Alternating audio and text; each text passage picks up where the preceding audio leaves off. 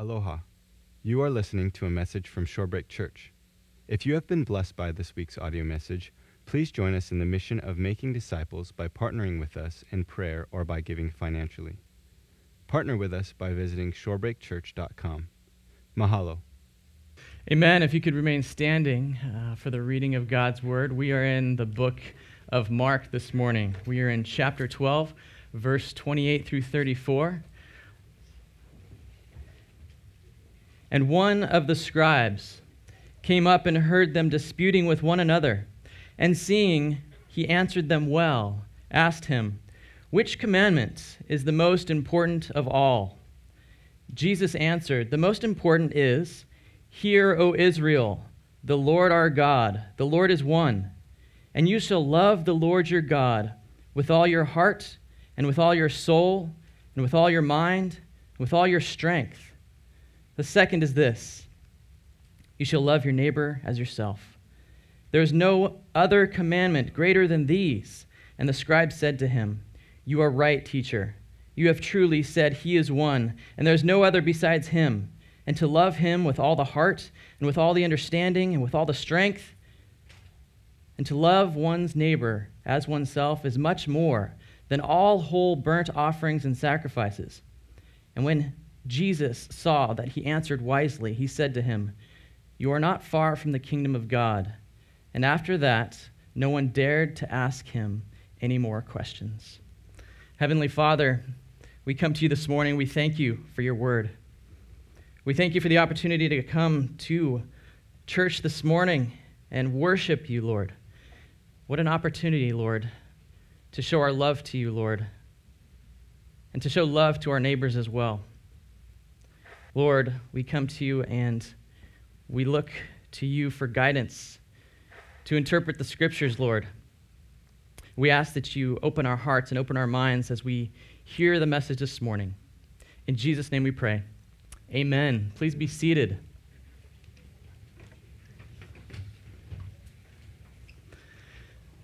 Well, it was about 12 years ago that my wife and I, Jenny, with our two little chihuahuas, we moved from San Diego to Oahu, and we were pregnant with our first child, and we were moving to a place where I was to start my internal medicine residency and training.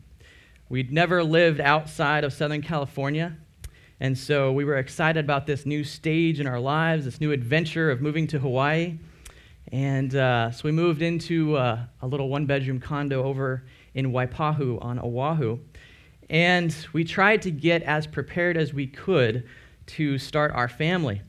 We were no longer driving distance from our families, and even though we had families come and visit after we had our first son, Cody, our experience very quickly became a very trying time for us as a family. The stresses of being first-time parents, the first year of being an intern, the long hours, and the exhaustion that we felt were overwhelming for us. And I remember just crying out to God in prayer, was this what God wanted for us? Was this what God wanted for our lives? Had I done something to deserve the pain that we were experiencing? Now, I thought I had lived a righteous life as a believer, and always felt that God was in control of my life. And when I look back at how God provided for us during that time, I really don't know what we would have done if we hadn't had a relationship with Christ. We got connected with a church and began going to a small group with other young married couples who became our support system. The Lord provided for us, and even though the ensuing years weren't any easier, we developed a trust and a confidence in leaning on our friends and leaning on God when we were struggling. I tell that story and that illustration for a couple of reasons. The main reason is to encourage all of you to get involved with community groups here. If you're feeling alone, disconnected, isolated, it's not because you're on a big rock in the middle of the Pacific here. It's because you're not in community. You're not in a community of believers who can pray with you, who can love you and support you through difficult times in your lives. And when I look back, I don't recall one sermon at that time that impacted me the way that a loving and caring group of believers did when we were struggling the most. So get involved with a community here at Shorebreak or whatever community you're in. The other reason is that illustration also applies to our passage this morning. My initial expectations of coming to Hawaii were that it would be a challenging time in our lives. But never in my imagination would I have predicted how challenging it ended up being. We were in survival mode. We were barely keeping our heads above water. And as soon as we thought I was missing in my walk with the Lord, was this just another trial in my life, or was I being punished for something that I had done? Was I being too prideful for the accomplishments that I had made? Or did I have a fear that God would not provide for us in the way that I wanted him to? I can only imagine that this scribe had a similar feeling in regards to the law. The more he read and understood the scriptures, the bigger the burden he felt to have to keep up with everything. He's coming from a point of desperation.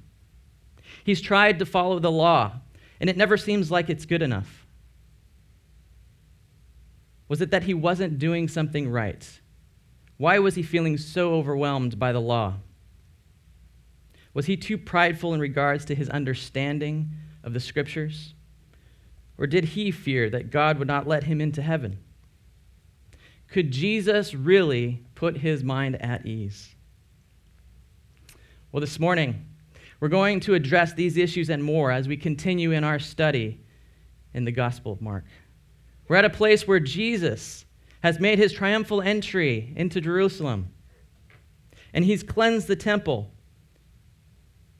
He's proclaimed himself as king, and the religious leaders are not convinced. So they begin to ask him questions about controversial issues.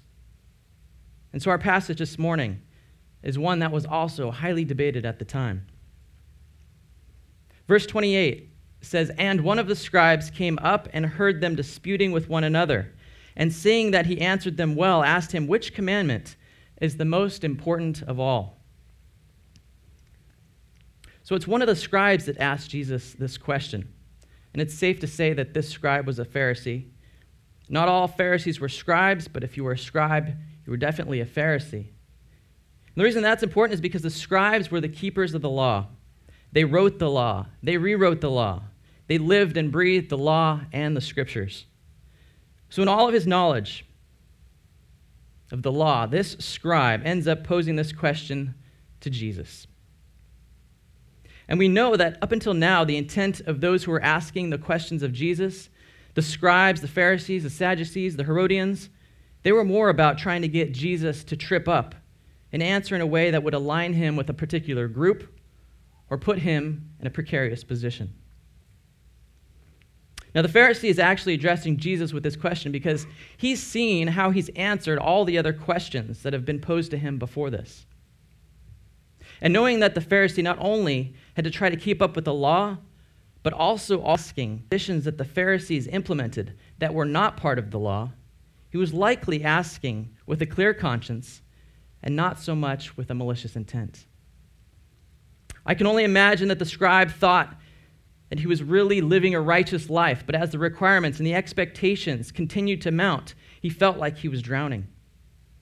Imagine having over 600 laws in the scriptures hanging over your head and thinking that the only way to get into heaven is to make sure that you've done everything in your power to abide by the rules and the laws. Was he not good enough? Was he doing something wrong that would prevent him from being close to God?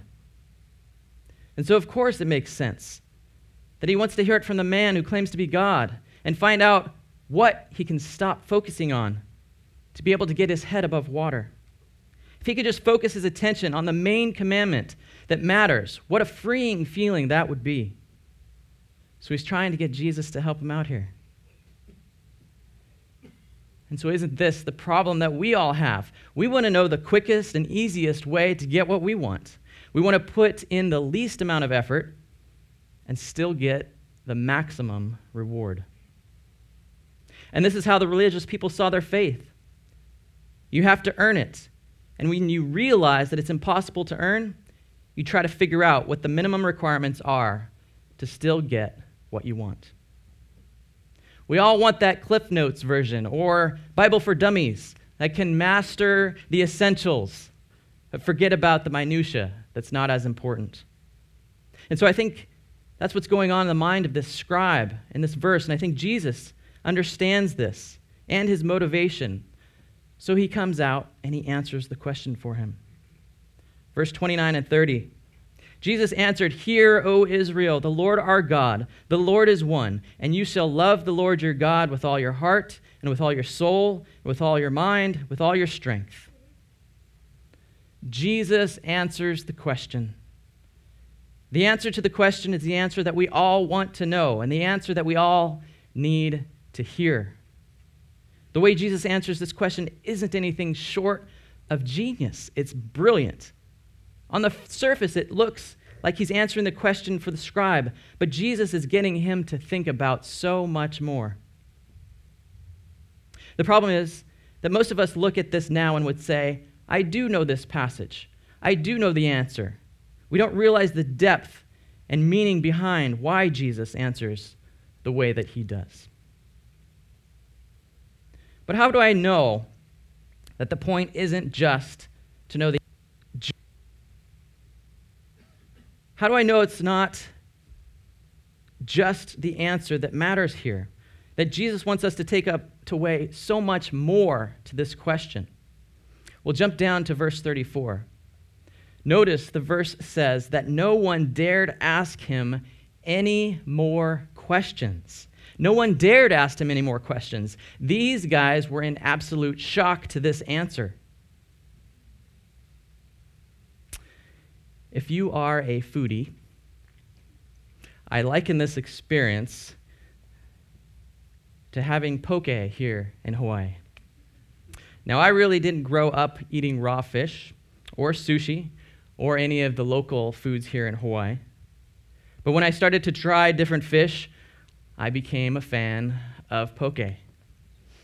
All the different seasonings and all the spices that were added, I didn't even realize that I was eating seaweed most of the time, but I thought it was pretty good. But then the day came that I went to Umeke's. They've got a restaurant now, but I'm referring to the hole-in-the-wall place across the street. And when I went there, I couldn't believe what I saw. Not only did they have an amazing display of different flavors and types of poke, there it was, the epitome of poke. Someone had taken poke, which was now a favorite of mine, and combined it with avocado. They mixed it together. Avocado poke. Can you believe it? Who would have figured to combine avocado with poke and come up with such an amazing taste? I couldn't believe my taste buds. And after having it for the first time, I was shocked and speechless. And so this is the reaction we see from the Pharisees. Jesus' response is so out of the box and so unexpected, they wouldn't even dare to ask anything else of him. Is this the sense you have when you are reminded of this verse? That Jesus' answer shocks you in the same way? Is this an avocado poke experience for you? Or is it that we have become deconditioned to the real meaning of this verse? That we no longer have that sense of awe-stricken shock anymore because we know what it means? Or is it that we haven't really looked at the passage in the entirety that we need to understand the big picture of what Jesus was communicating to them? Going to be one of, I have to admit, in studying for the sermon, I was under the impression that this was going to be one of those straightforward, basic concept sermons that I could breeze through. And not that I didn't think I was going to learn something, but rather to be so shocked that I hadn't picked up on so many important aspects of this passage before. It made me realize that no matter how many times I read a book in the Bible, a passage, a verse from God's Word, it never returns void. Even if we read it 1,000 times, he always has something new to show us and to learn from. Because if you're like me, a lot of us might initially think that this verse is just about love. Just love God. and love everyone, and everything will be all right. Does that seem like a mind-provoking, shocking statement that would keep you from asking any more questions at the end of the day? Of course not. There was something more, so much more, that was not only said, but actually heard by the scribe. Jesus knew who he was talking to, who was listening.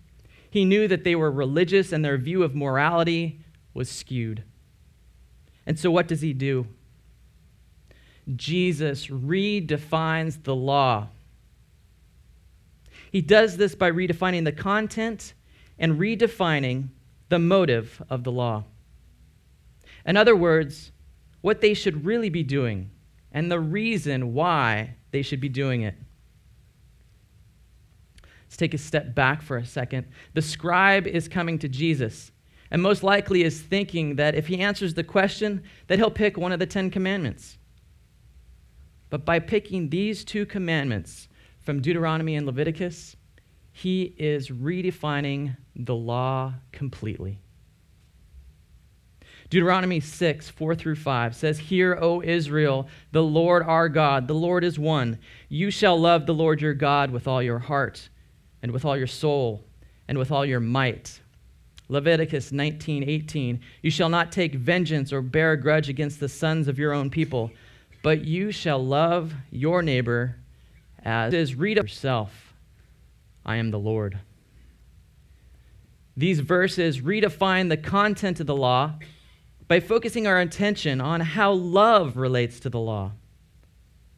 When we look at this account in the book of Matthew, we see that from these 2 commandments are what hang all the law and the prophets. Envision those over 600 laws in the Bible hanging down from these 2 verses. And what a statement it makes about those laws. Imagine your perspective when you visualize all the laws in the Bible, that before you determine what the law is saying, you see them hanging down, that we cannot even start to think about addressing them without first thinking of these 2 commandments. We have to put these laws into the right context, or we will miss the reason why the laws are there. Until we understand that everything in the law is about love, and that love is only given definition by the law, we can't understand the laws and commandments that are in the Bible. Every single law is about love. Every single law. These 2 laws are the lens that all other laws are to be filtered through. How about a few examples in the Old Testament to get a better idea of this? How about adultery? How does an understanding about God's love change how we see this law about maintaining purity in your marriage? Is refraining from extramarital affairs what God really wants us to focus our attention on? Or is the main purpose of addressing adultery that God wants you to love your spouse wholeheartedly and be fully devoted to him or to her? God wants you to have a strong marriage. He wants you to have a strong family. He wants you to be blessed through your marriage. He wants us to be focused on the person that we were meant to be with and meant to be married to.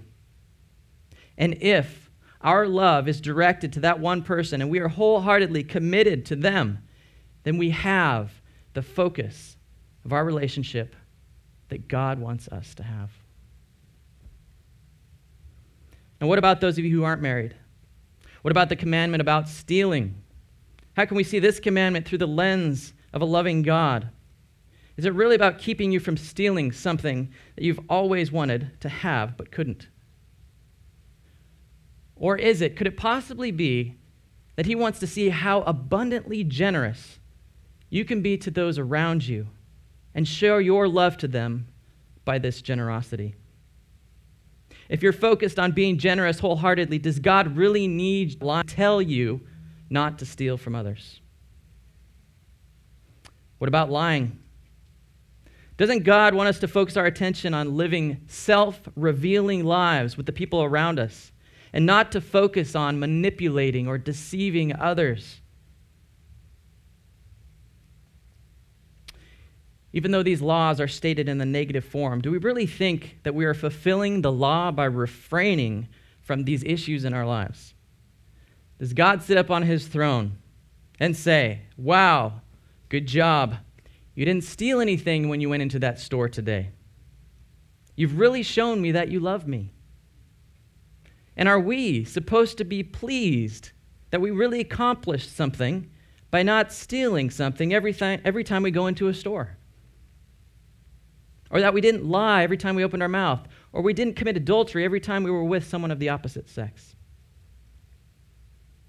We must realize that God's purpose for every one of his laws is another way or opportunity for showing love.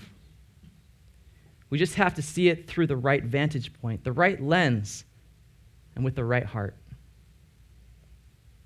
Jesus wants us to understand that love is what defines what it means to live lawfully. Love is what defines what it means to live lawfully, and not just abiding by laws. But it's not just that either. It is just as incredible to understand that the law defines what it means to live lovingly as well. And by this, Jesus is not saying to just love everyone and love everything. You've got people who take this concept to mean that if you love everything and everyone, how can that be bad?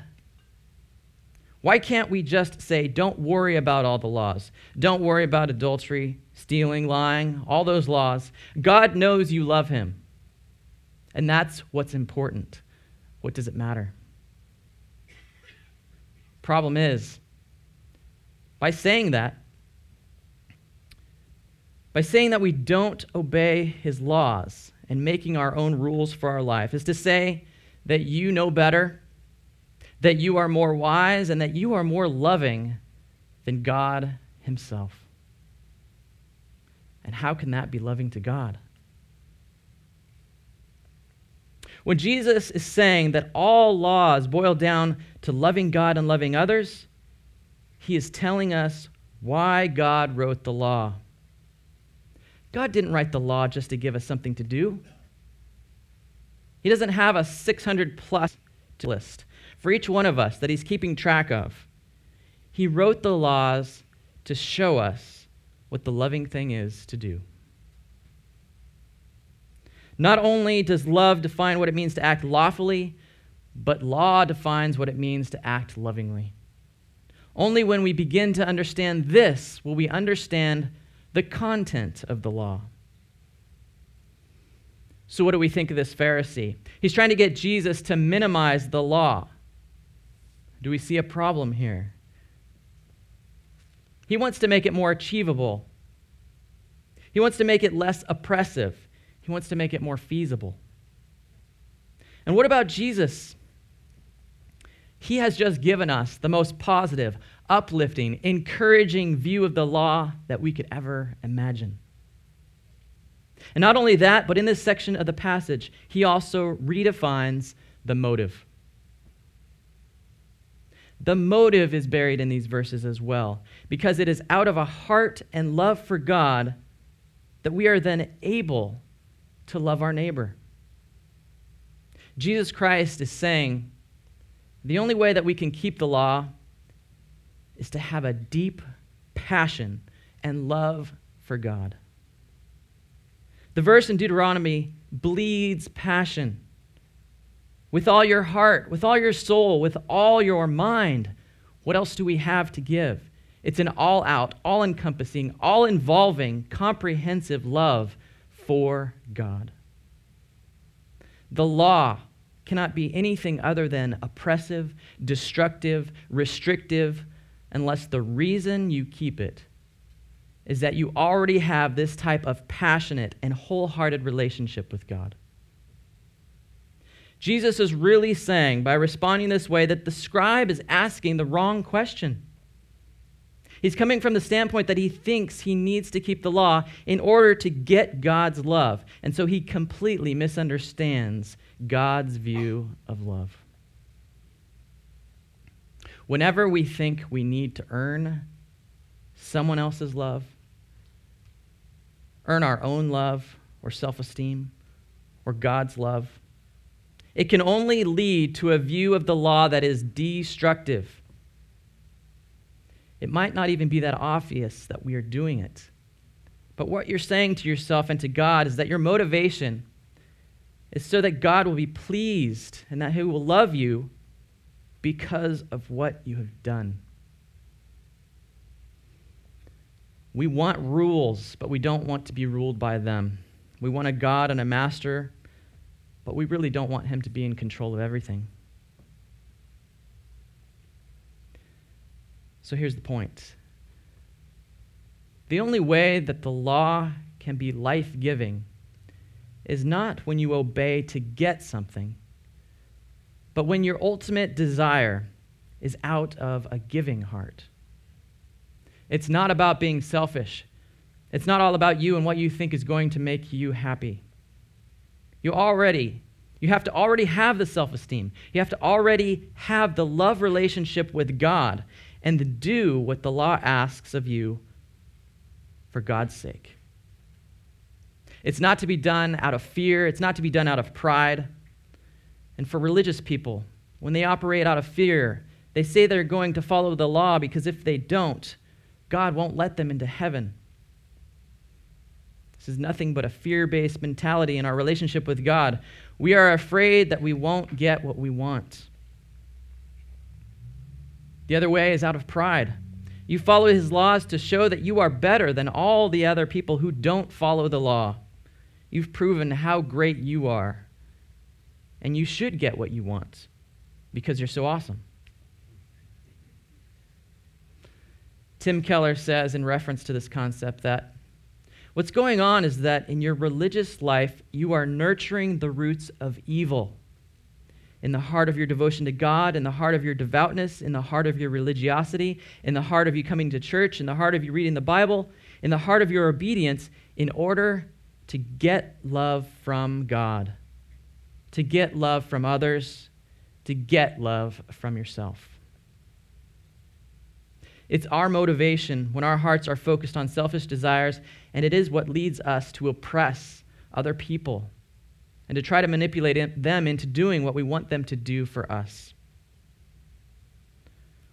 What the law of God does on its own is hides who you really are from you, oppresses you, hurts you, oppresses others, and hurts others if you obey it in order to get love from God, self, or others. This is instead of giving love out of a relationship that you've already got, that's filled with love and acceptance. And that's what Jesus is saying. Do we now understand why there is such a shock in the response to Jesus' answer to the question? Jesus is painting a picture that shows that law and love work in sync. His answer is not a conservative view. It's not a liberal view. It's not a middle-of-the-road view that takes both collectively. It's a view that surpasses their understanding of both law and love. And so where does it start from? It starts from an understanding that you have to already know that God loves you, that he is infatuated with you, that you are his child, and that he couldn't love you any more than he already does. And that it's out of this love that we strive to be obedient, because even if we do it imperfectly, even if we fail, it will still bring health and healing to your life and the lives around you. Do we now see why this was such a radical concept for the religious to understand at the time? And do we see why it should be so radical for us to understand as well? So how do we get there? Verse 32 through 34. And the scribe said to him, "You are right, teacher. You have truly said he is one, and there is no other besides him. And to love him with all the heart and with all the understanding, with all the strength, and to love one's neighbor as oneself is much more than all whole burnt offerings and sacrifices." And when Jesus saw that he answered wisely, he said to him, "You are not far from the kingdom of God." And after that, no one dared to ask him any more questions. The Pharisee repeats what Jesus says, and then he makes a very interesting comment about offerings and sacrifices. You see, the Pharisees thought they could satisfy God by making up the difference and not fulfilling the law by their offerings and their sacrifices. And that was all they needed to do. Try your best. When you come up short, just make sure you cover yourself with offerings and sacrifices. But the scribe, this Pharisee, he now realizes that in order to abide by the commandments that Jesus is referring to, the requirements have become so much more than he ever imagined. That it is more than all whole burnt offerings and sacrifices. There aren't enough offerings or sacrifices to cover the gap because it is so much larger now that he understands Jesus' point. He sees that he cannot do it on his own. He is so far from Jesus' redefinition of the law that understanding the content and his motive reveal to him what a selfish person and what an unloving person he truly is. And so Jesus says, yes, the light bulb is starting to flicker. You're starting to get the point, but you're not quite there yet. He understands that the only way to unbelievable self-esteem is for you to lose all self-esteem. That the only way to get a love beyond what you dared believe is to admit that you are a less loving person than you ever dared believe. And that the only way to get this love is through repentance, and that he cannot satisfy the law. He's starting to get convicted. He's on his way, but he's not there yet. So what is it that's missing? Why isn't this scribe there yet? Why is this understanding not enough for Jesus? It's because this scribe still has another very important piece to understand. He still has to understand grace. He still has to understand that Jesus is the one who covers him in all of his inadequacies, and that Jesus is the one who will pay the price for not only him, but for everyone. It's the second step to understanding the gospel. The first step is realizing that I am more wicked than I ever believed. And the second step is that because of Jesus, I am more loved and accepted than ever believed now. The first step destroys pride, and the second step destroys fear. The first step is the humility that destroys the pride, and the second step is the affirmation that destroys the fear. So no longer do you have a heart that is being honest out of fear and pride, but a changed heart that has been changed by grace. Jonathan Edwards is quoted by saying, "The difference between a religious person and a Christian is that a religious person obeys the law out of an empty heart, using God to try to fill it with blessings. And a real Christian, someone who obeys God out of a full heart, just simply trying to delight in God and the people around us in who he is in himself." Even though he doesn't come up to the scribe and tell him directly what to do next, it's indicated by the whole context of this passage. It's indicated by the whole Bible because it's the gospel message.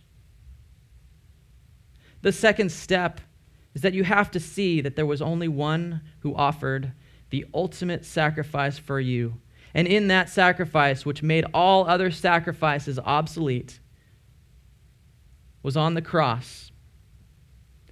And it is where you can actually see this love life completely fulfilled. When Jesus was on the cross, he says in Matthew 27:46, my God, why have you forsaken me? Jesus was the only one that he said to, if you obey me, I will send you to hell, and I will punish you for their sake. He was crying out to God from hell, and he had turned his back on him from hell. He was saying, my God, and loving him from hell. Not for anything he was getting, but just for who God was. And not for himself either.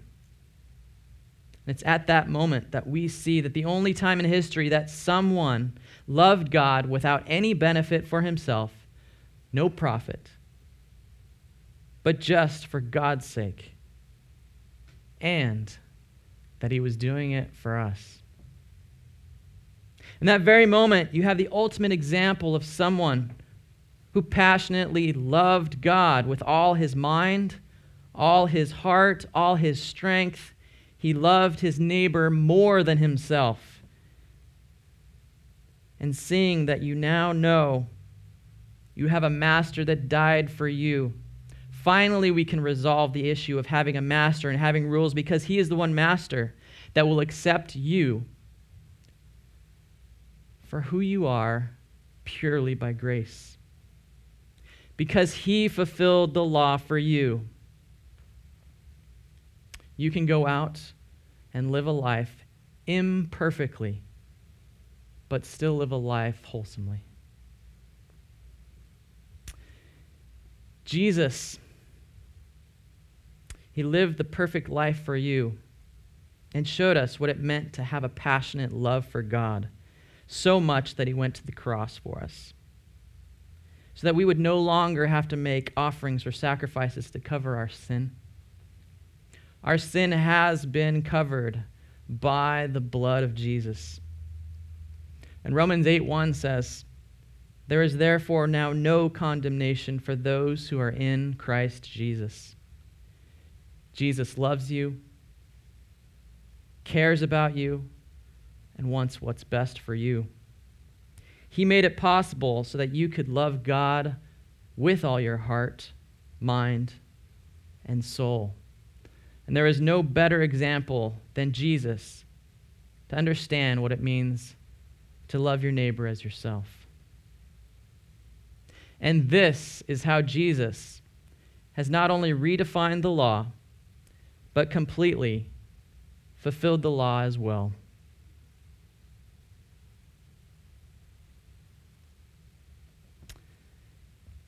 If you are not a believer this morning, and you are wrestling with some of these issues, realize that you too are not far. We encourage you to talk to the person that brought you this morning, or come up after this gathering and talk to one of us pastors or leaders. We would love to talk with you and get you connected with a community of believers and answer any questions that you may have. Let's go to the Lord. Father God, thank you so much for your word this morning. Thank you for the commandments. Thank you for the law, Lord. You have given us a book of instructions, Lord, that we do not follow just to check marks off of a box on a list, Lord. We want to have a love for you that surpasses all understanding, Lord. We want to love our neighbor more than ourselves, Lord. You have given us so much more by giving us your Son, Jesus. You have given us freedom from being bound by the laws that oppressed people. You have made that ultimate sacrifice so that we no longer have to worry about bridging a gap and covering what we're not doing right, Lord. You see us as clean, as perfect, as wholesome. You have given us the grace Lord, we thank you for all this. In Jesus' name, amen. Thank you for listening. Please visit shorebreakchurch.com to stay connected or to share your story.